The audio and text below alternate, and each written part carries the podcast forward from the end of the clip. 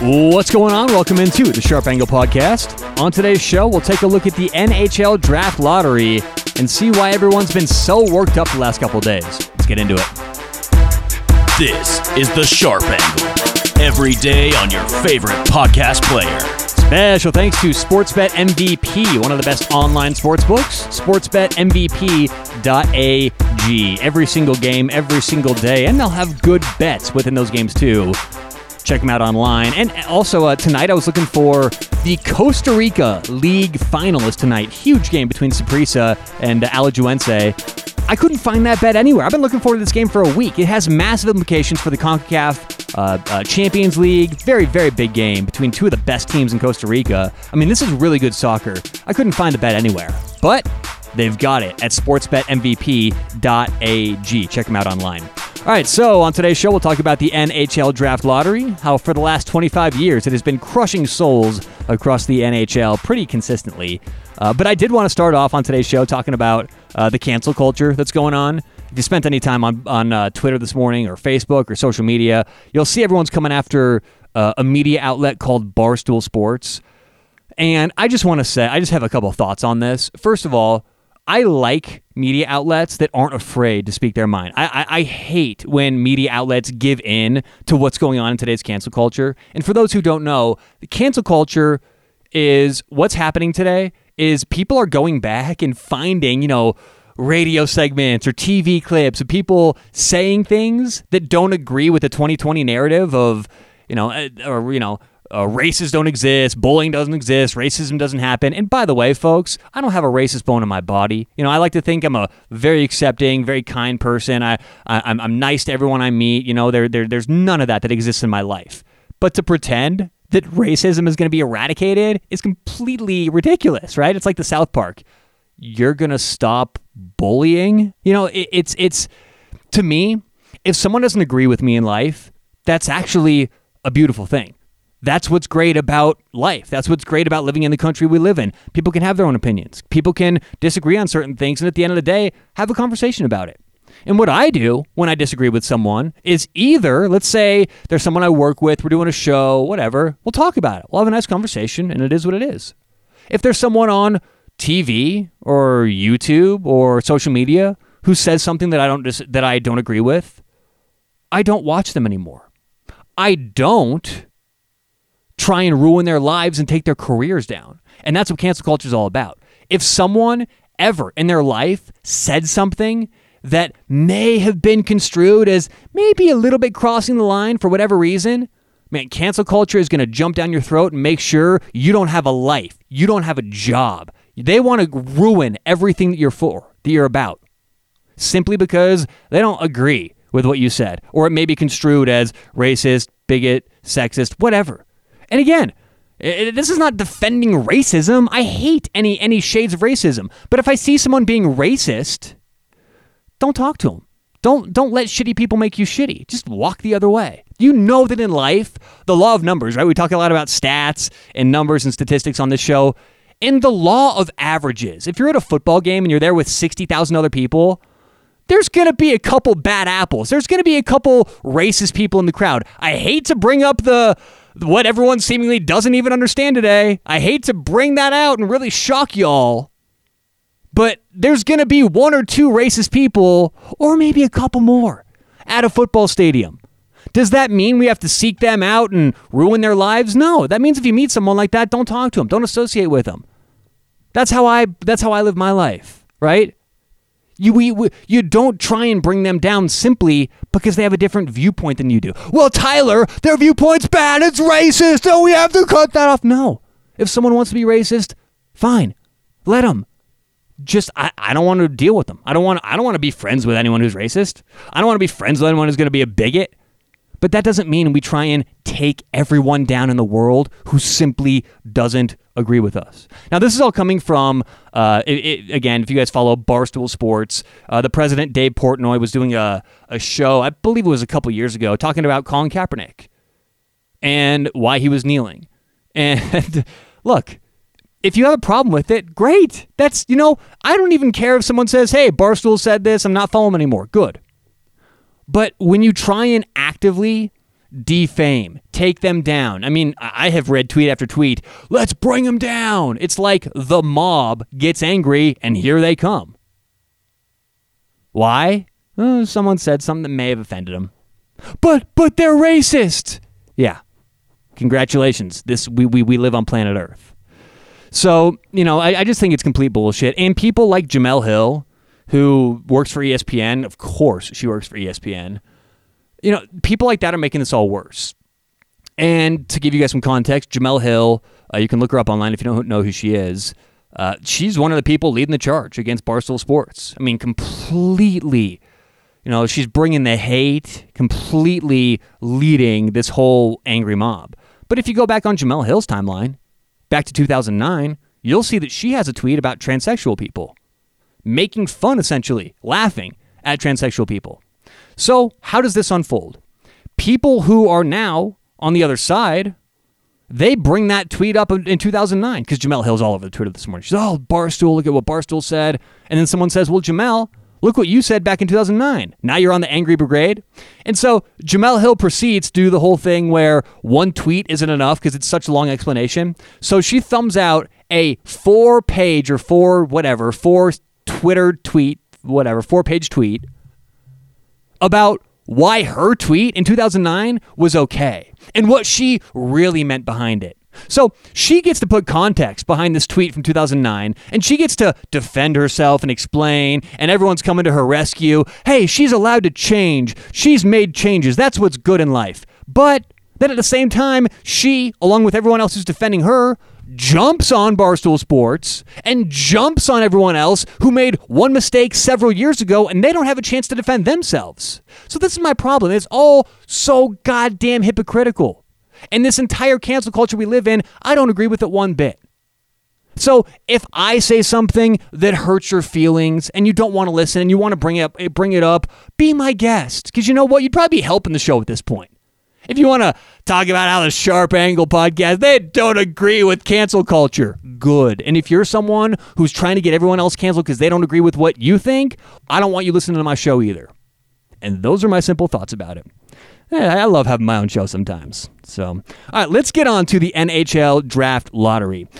A lot of people are upset with it. And this has been, uh, when did the lottery take place? It was Friday evening. So, a couple days now we've had to, to uh, kind of digest this. And the NHL draft lottery has not been ideal. You go back and look the last 25 years since the rules have been put in, where the bottom 14 teams are, uh, they participate in the lottery.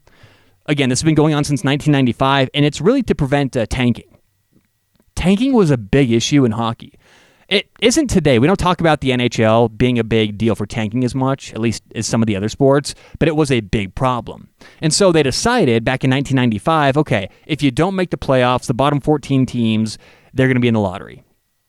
In the NHL, I will say it's one of the wildest draft lotteries in all of sports because it gives teams 2 through 14 a much better chance to get the one seed than in other sports. Now, the one seed in the, well, the worst team in the NHL has an 18.5% chance to get the number one overall pick.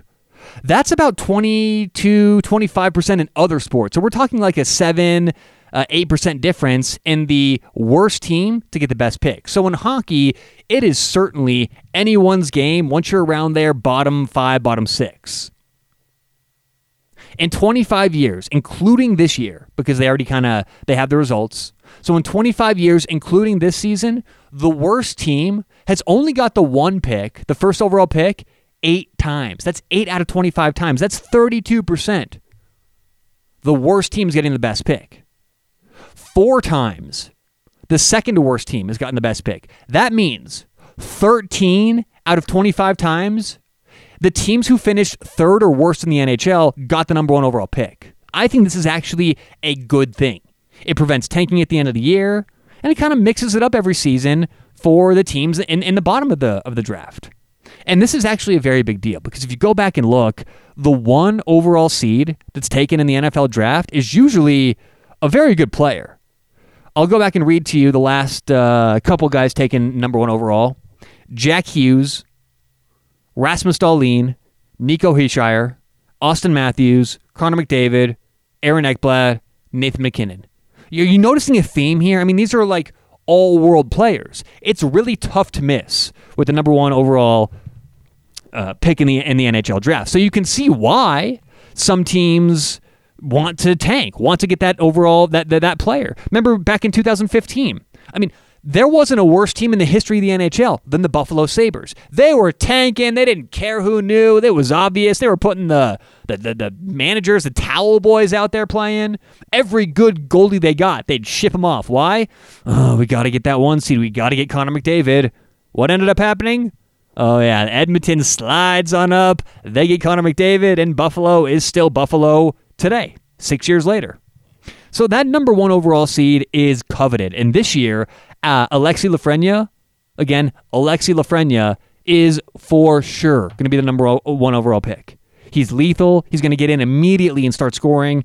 He's very, very good. So it's understandable why some teams and some fan bases are not happy with the way that things have gone in the uh, draft this year, at least the lottery this year. So the worst team last year in the NHL, the Detroit uh, Red Wings. And for those who know, I am. Uh, I do the show in Denver, Colorado. I'm an Avs fan. Red Wings suck, right? Yeah, th- this was a good thing for uh, Avs fans.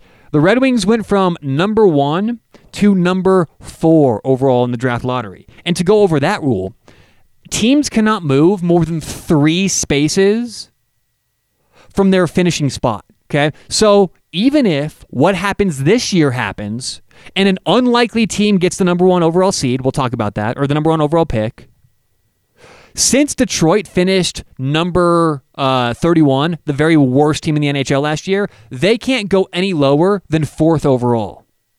And they are fourth overall. so the winner of the lottery this year was actually one of the teams that's still in the playoffs.